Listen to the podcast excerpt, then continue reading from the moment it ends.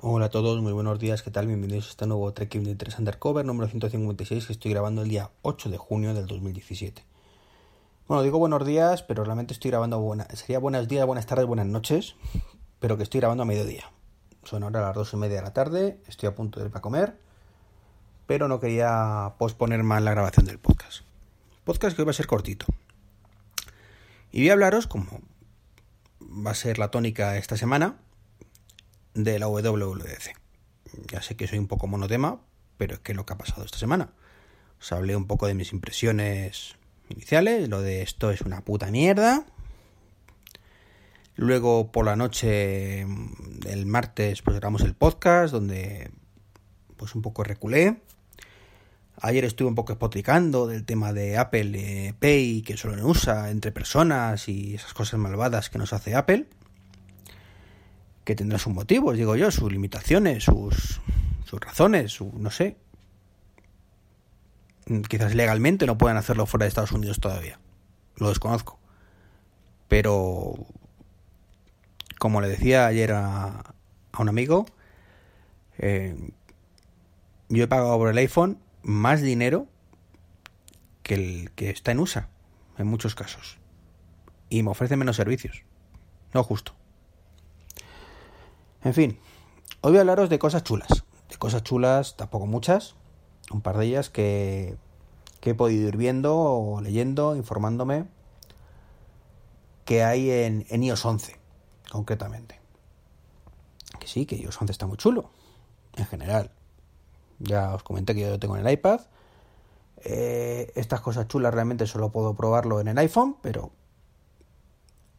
de momento no me voy a animar a, pasar iOS 11 en el iPhone porque no, porque no, básicamente, bastante poco me dura la batería ya como para andar con metas. No descarto, pues, cuando llegue la parte, la parte pública a finales de junio o incluso un poquito más adelante, pasar todo mi ecosistema a betas, como ya he hecho en años anteriores. Pero este año no estoy por la labor, o sea, salvo en el iPad, como ya comenté, no vi tampoco ninguna novedad así brutal en, en iOS 11 que me anime a, hacer esa operación. En WatchOS, pues la verdad es que el tema del gimnasio y probar la sincronización con las máquinas me, me llama. Lo que pasa es que mi miedo es que no funcione. Y claro, ponerte una beta en WatchOS, que además luego no puedes quitar fácilmente, eh, que además te obliga a tener iOS 11 en el, iPhone solo para una funcionalidad del, del WatchOS que tampoco es tan, tan brutal, que está muy bien, evidentemente, que es una cosa que he hecho en falta, y que no tengo nada claro que vaya a funcionar, en mi caso concreto, que es la sincronización con las máquinas del gimnasio. No por, no sé, tengo esa sensación.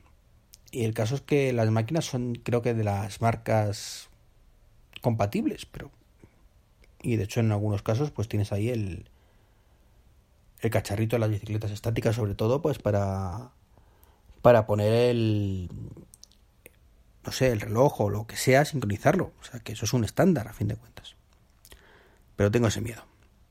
Pero bueno, hoy voy a hablaros de otras cosas. De, del iPhone concretamente.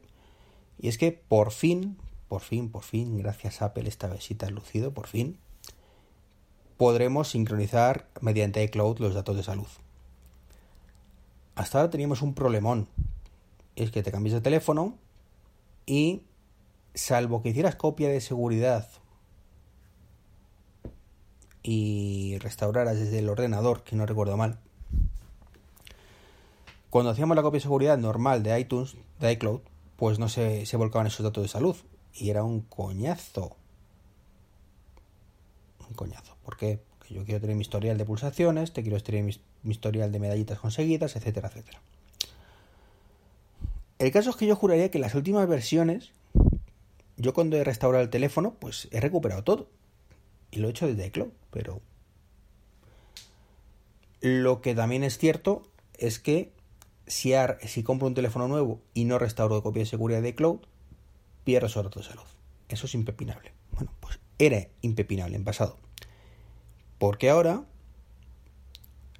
eh, a toda esta amalgama de añadidos a iCloud, que la verdad es que me encanta que hagan esas cosas. Eh, he publicado hace un poco un post en Tuos donde hablo de que precisamente ahora se haga por sincronizar los fondos de, de los fondos del home screen del, del Apple TV a través de iCloud. Bueno, pues otra cosa que se va a poder hacer es sincronizar los datos de salud a través de iCloud. Con lo que, si compramos un iPhone nuevo, no hace falta recuperar la copia de seguridad. Si al menos lo que nos preocupa es eh, ese tema. Simplemente, al hacer login en nuestra cuenta de iCloud, se volcarán automáticamente todos los datos de nuestra salud.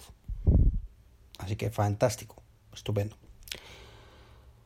Y luego hay otra cosa que pasó de un poco desapercibida, aunque se vio en el cartelito ahí y me quedé un poco perplejo al verlo, y es que han abierto NFC en el, en el iPhone, pero curiosamente solo en los iPhone 7 y 7 Plus.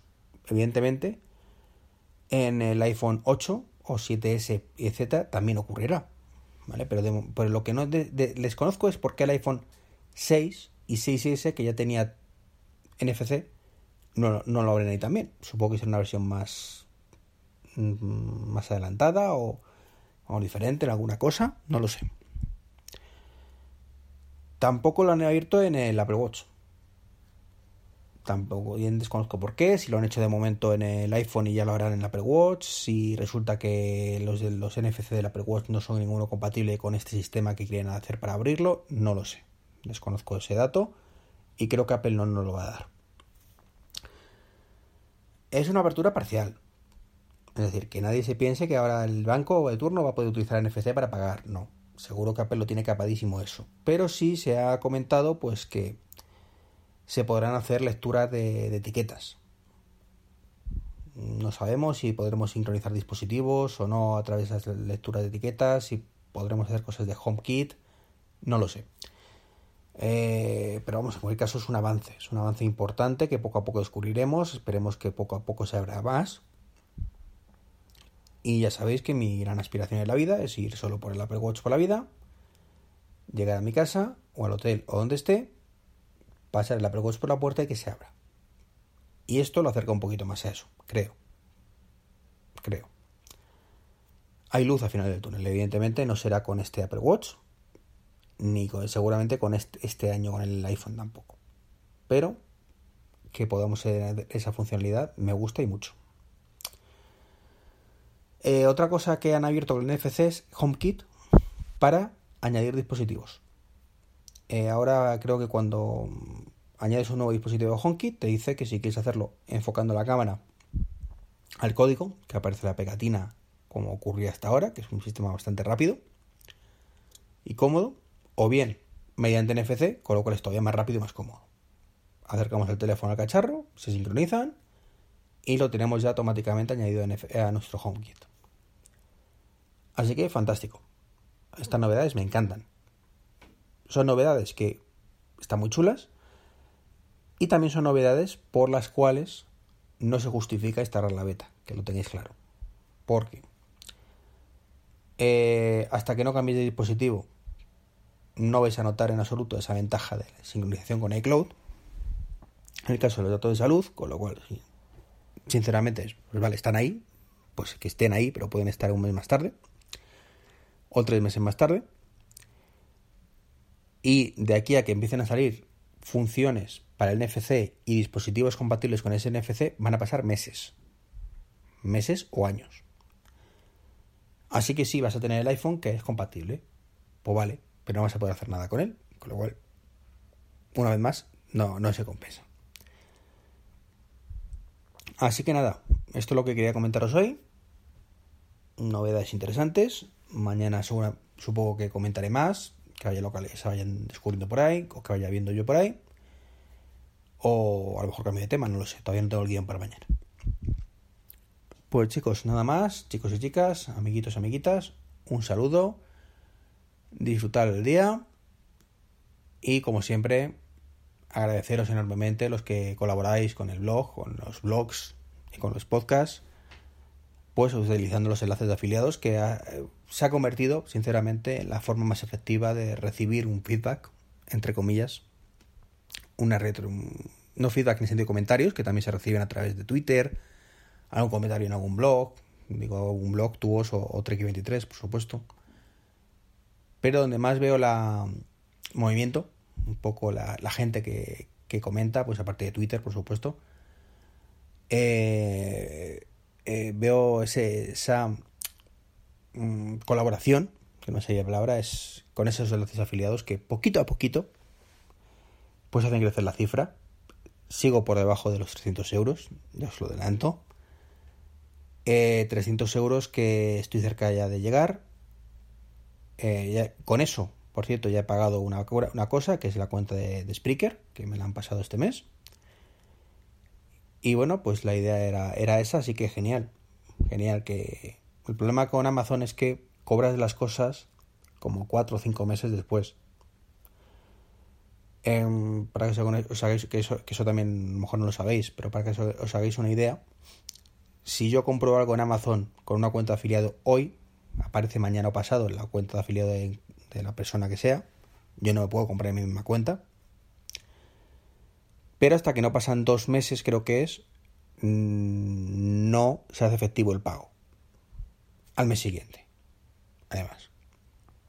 Con lo que pasan tres meses reales hasta que tú tienes el dinero, entre comillas, suponiendo que llegues a los 25 euros mínimo que, te exigen, que muchos meses no llego.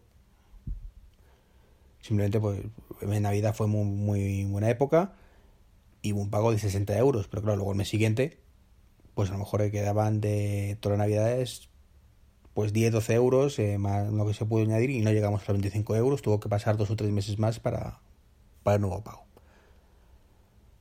Pero bueno, esto es simplemente por culturilla vuestra, ¿eh? no, no es nada más que eso. Así que nada, lo dicho, un placer y hasta mañana.